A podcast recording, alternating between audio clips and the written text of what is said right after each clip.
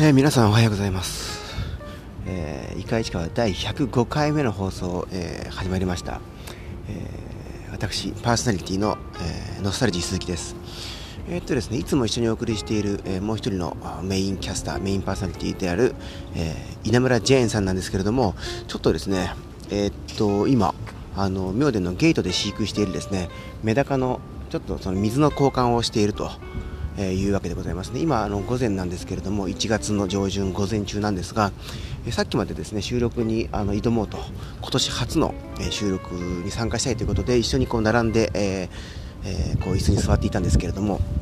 えー、ちょっとですね今メダカの水替えをしてしまっています、まあ、もう少ししたらこれが終わるかもしれません。終わったらあの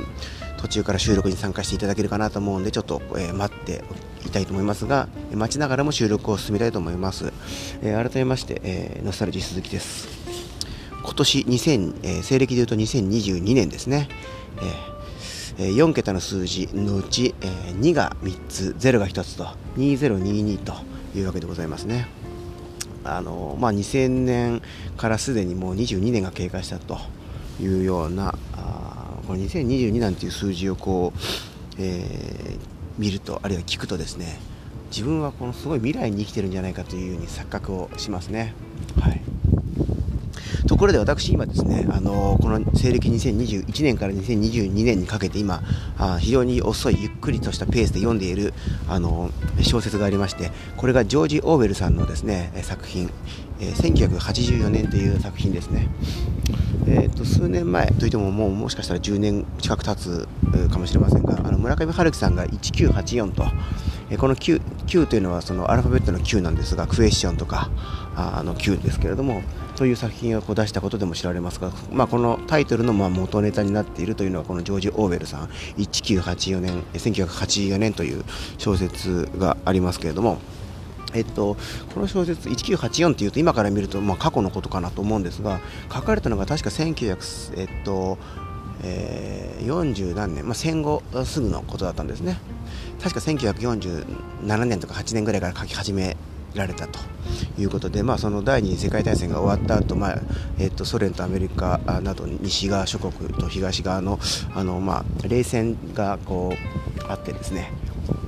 えー、国家とそれから市民の関係っていうものもこうまた新しい局面に入ってきていたということで描かれている小説ジョージ・オベルさん1984というのを読んでいますけれども、えーと、なので書かれているのが1900あの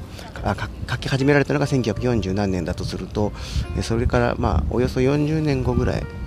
38年後とかあ40年ぐらい先の未来のことをこう書いた小説なわけですね。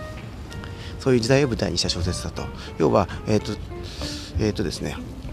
例えば2000年に書き始められて2000年過ぎにこう発表された小説だとするならば2040年ぐらいをこう舞台にした小説だというそんなイメージで見てもらえればと思いますが、まあ、そんなもの今私読んでます。はい、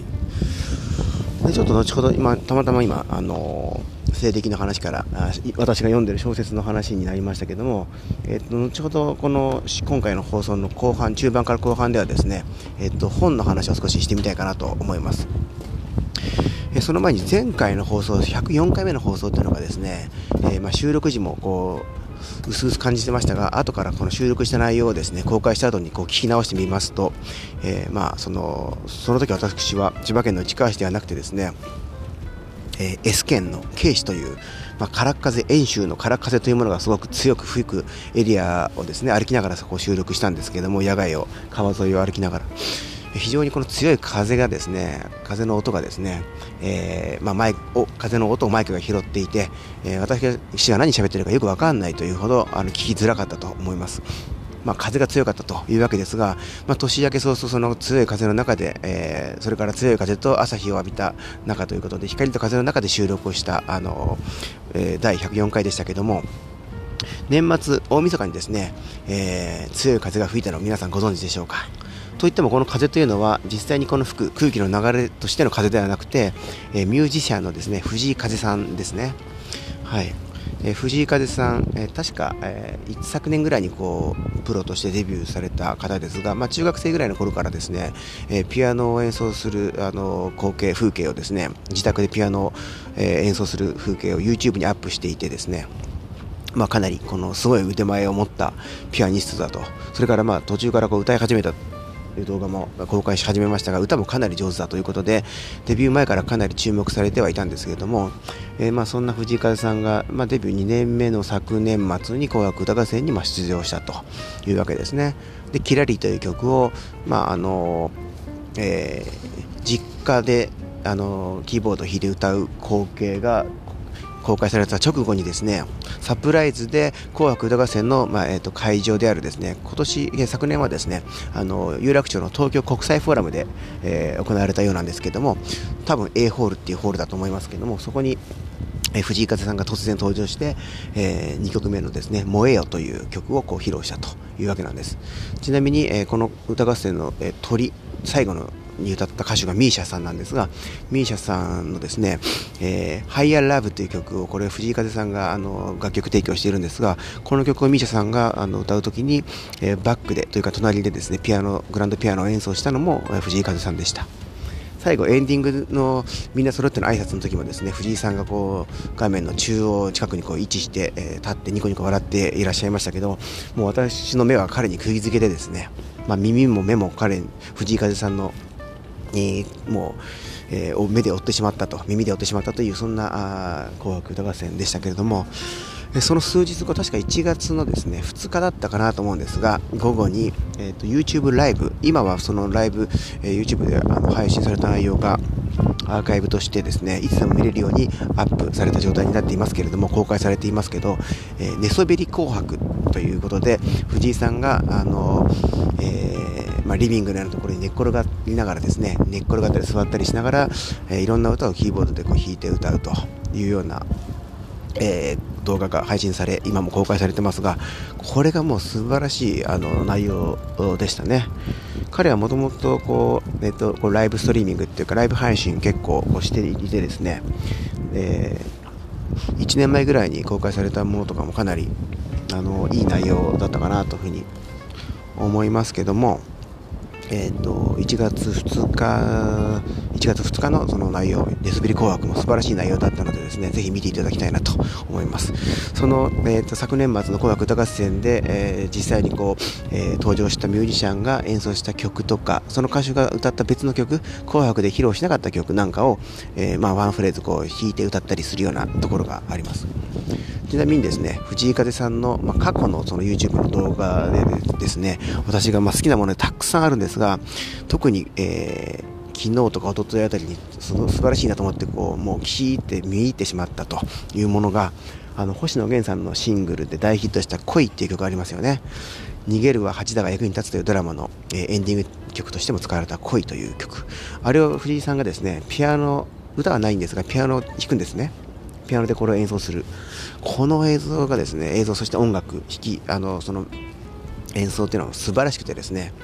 ちょっとその外見的には藤井さんがちょっとあの若かりし頃の尾崎豊さんを思わせるようなあの感じもする。そんなあのお顔立ちなんでで映ってるような気が私はするんですが「えー、恋」という曲をこう演奏する姿。これ、まあ、姿というかその曲がですねもう本当に聞いていてそこには快楽しかないと。ここに快楽というものがあるんだというふうに感じました。なので私はですね、えー、一昨日か昨日ぐらいからこの藤井風さんが演奏する、えー、星野源さんの恋ピアノ演奏、えー、この曲のことを別名快楽というふうに呼んでいます。というのはこの演奏を見る聞く私が、えー、大きな快楽をですね享受することになるからというわけでございますがちょっと話がだいぶ長くなりましたけども。冒頭であのジョージ・オーベルさんの1984というあの本の話をちょっとしましたけども。すみませんちょっと今コーヒーをですね、えー、ホットコーヒーを。熱い缶コーヒーではなくて、えー、今日はですねあるあのシアトル系のコーヒーチェーンのコーヒーをですね、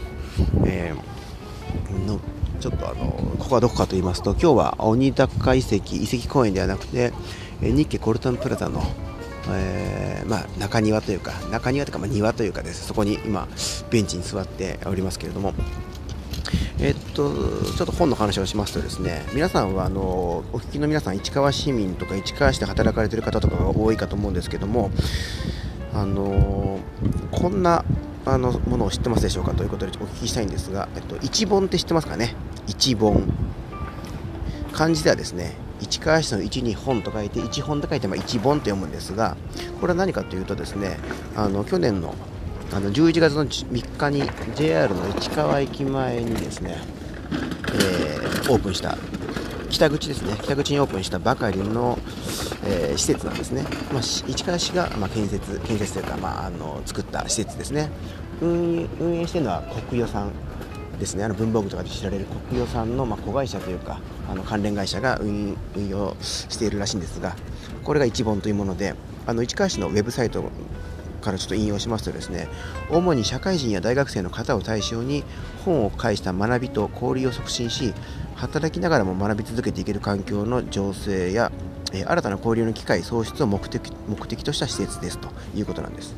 で気になる本を読んだり本に関するイベントに参加するなどの新たな学びと交流の機会を提供しますというような、まあ、あの目的であの作られたようなんですね。非常に気になっていました11月にオープンしてから気になっていてですねツイッターやインスタグラムをこうチェックしていたりここで行われたオープニングイベント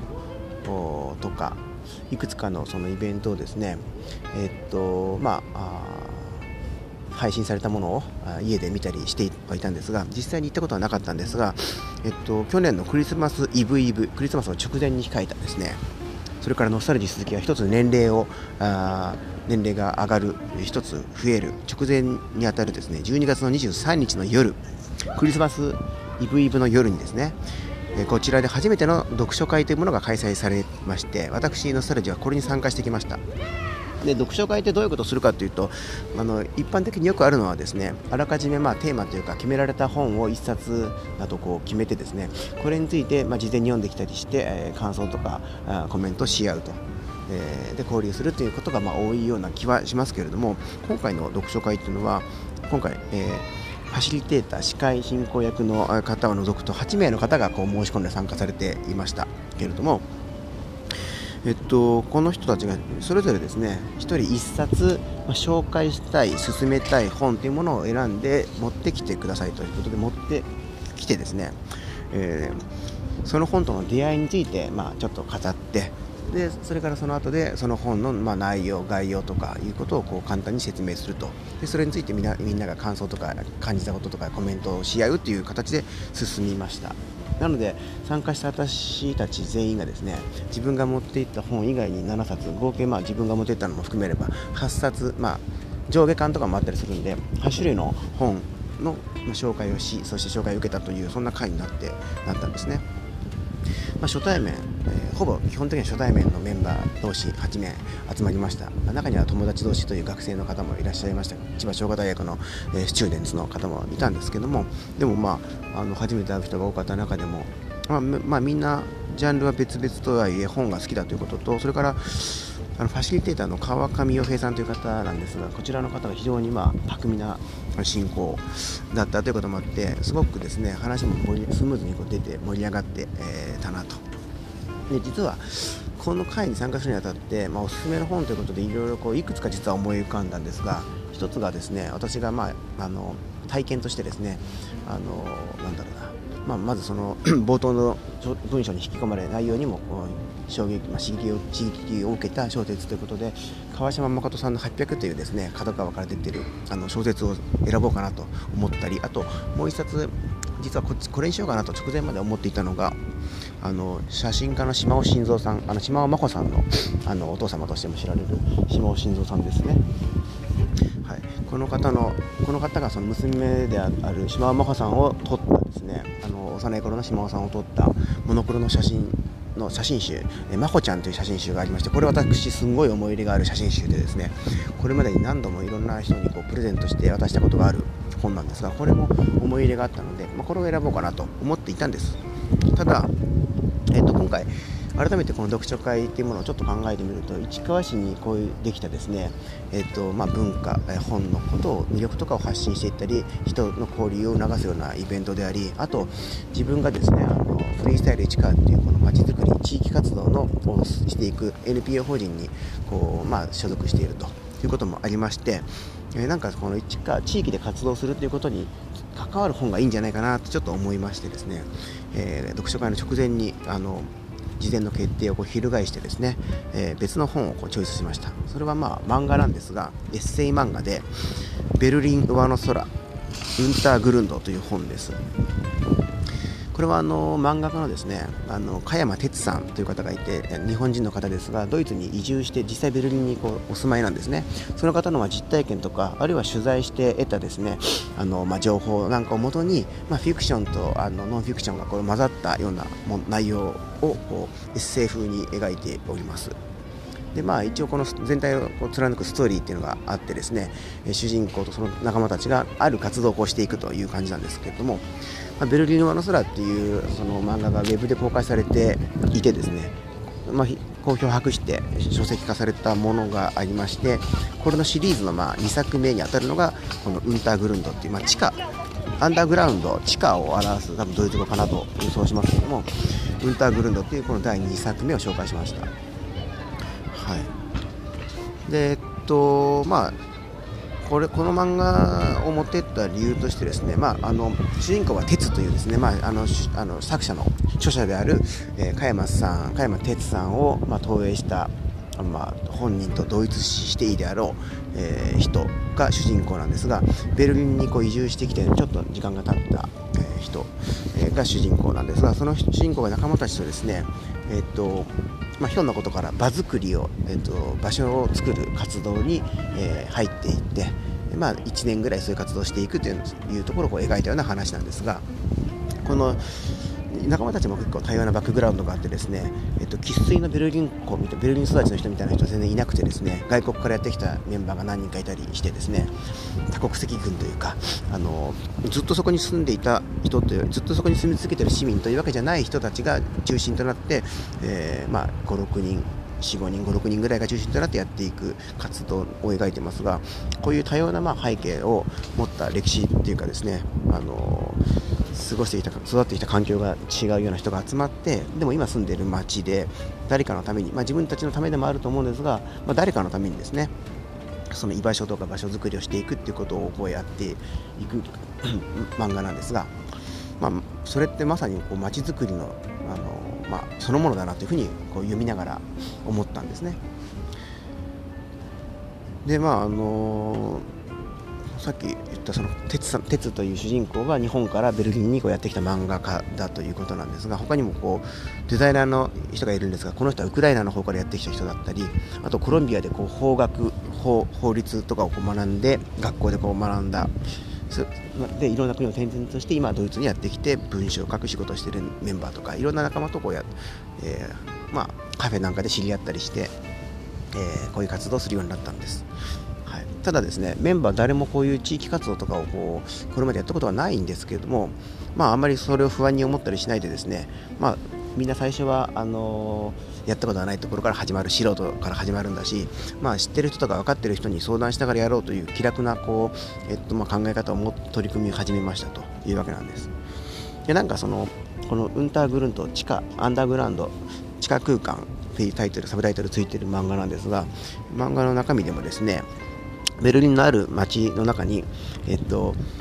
地下空間って今何にも使われてないちょっとぽっかり空いた空間がありましてですねここの運用方法をこうどういうふうに使ったらいいかっていうアイデア募集みたいな企画募集みたいなのがありましてここにこのメンバーがですねえっとまあ、提案した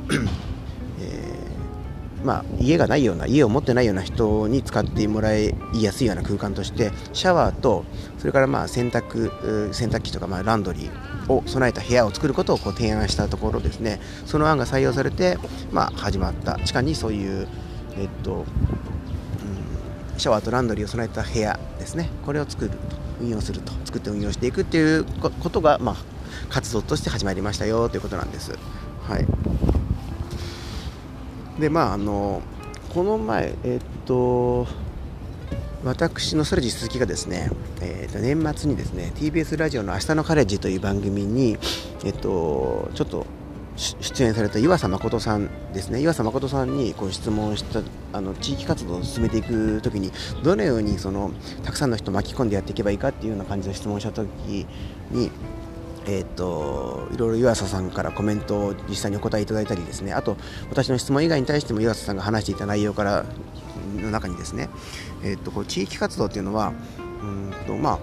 決して義務でやるものではなくてですねあの要は行政がやるもの以外のこう市民が自らこう進んでやるものっていうのは、まあ、やりたいと思う人とかできる人ができることをできる時にやっていくとできないことは助けてもらいながらやればいいみたいな感じのことをこう言っておられたといわゆる、えー、自助共助公助というところの共助にあたるものですよね。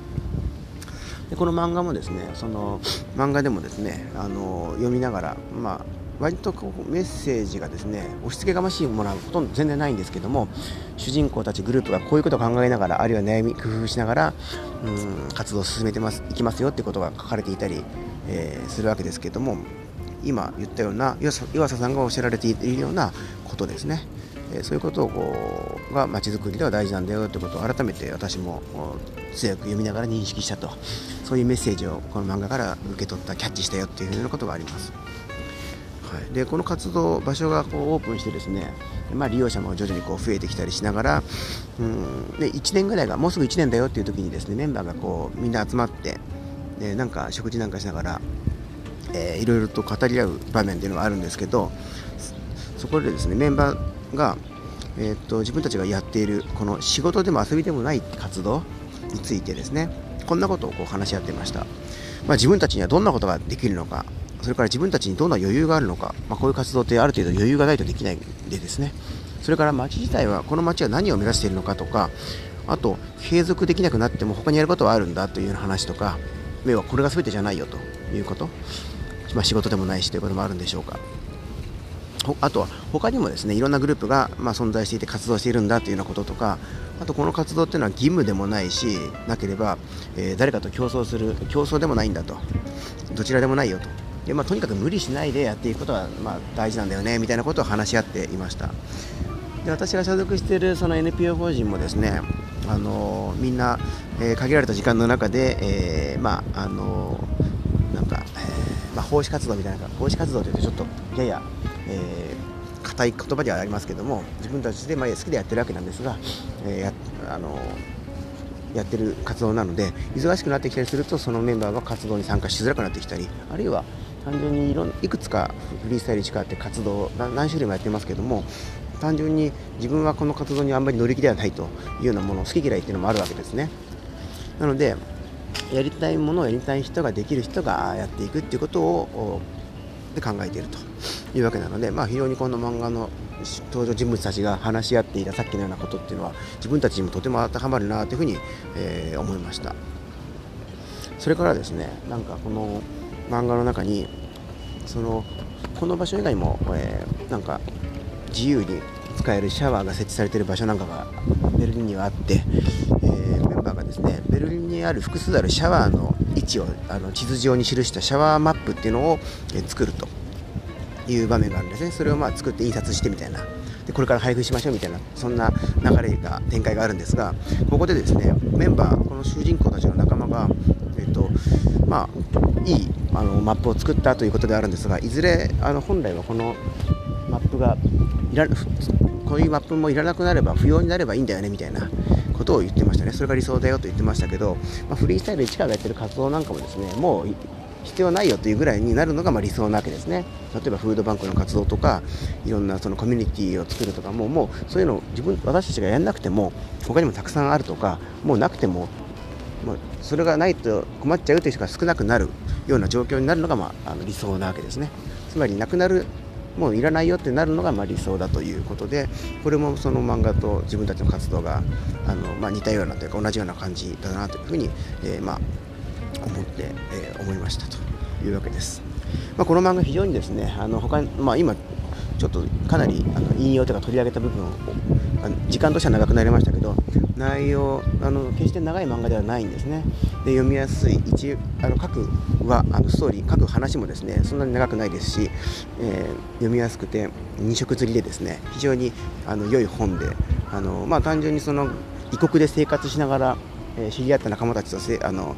まあ、それなりに楽しく緩く生きていくようなこと緩くなのかハードなのかちょっと分かりませんけどそういうことを知るベルリンっていう街を知るのも面白いですし日本とどう違うのかとか似ているところあるのかとかいうことを考えるのも面白いかなと思いますしですね、まあ、漫画としてあるいは表現そのえー、描写とかもとてもユニークなのであのまあ、すごくお勧めしたい漫画だなというふうに思ってこの一本のイベントで、えー、紹介したわけですけども、まあ、フリースタイル市川のメンバーにもですねあのすでにこの本こんな本があるよってことでお勧めしたら読みたいって言ってくれてるメンバーなんかもいたのでですね、まあ、何人か複数人が読んだら今度フリスタのメンバー同士で読書会とかもやってみたいと思いますしあとまあこの本などをこう主題に据えたフリースタイル市川主催のですねなんか読書会っていうのをどっかアンカー市川とかゲートとかで開催しても面白いかもしれ面白いかなというふうにもちょっと思いました。はい、というわけであの えと今日もですねこの第105回も野外で放送収録してますけどもここはあの市川市なのでですねそんなに、あの、風も強くなくて、えー、前回の放送の時よりは、えー、まあ、穏やかな、あの感じでですね風のうるさい音もないかなというふうには思いますけれども、え、っとまあ、収録時間見てみたらもう25分を、ま、あの過ぎていてですねかなり私も長く話してしまいましたがあの、えー、まあ、皆さんもこれ聞いてる方もいや自分はそういう地域活動してないよなんていう方もいらっしゃると思うんですがいろんな関わり方があるんですね、まあ、あのちょっとだけ関わるということもまあできると。全く関わってないっていうのと少しだけ関わってるというものではかなりあの、えー意識生活してる上でのですねなんか心の持ちようも変わるのかななんていうふうにも思ってますのでいずれそんなことも、えー、この放送で喋ってみたりどっかに書いてみたりしたいなというふうにもちょっと思ってます。それでは、えー、この第105回目の放送「いかいちか」今日の放送は終了したいと思いますけれどもあのメダカの水槽のですね掃除がかなりですねあの稲村ジェーンさん時間かかってるみたいなんで収録には結局間に合いませんでした。はい。えー、ぜひですね近いうちに稲村ジェーンさんの声も皆さんにお届けできればなというふに思います。それではあそうそう。私、えー、さっきあのコルトンプラザで収録してるって言いましたけども、えー、この後ちょっとですね、えー、JR の元谷駅からですね、えどっかに、え旅立っていこうと旅立つとか移動したいと思いますので、え最後にこの電車の到着のこの駅のホームに到着する音を、え皆さんにお聞きいただいてお別れしたいと思います。それではまたえー、お耳にかかりましょう。ノスタルジー鈴木でした。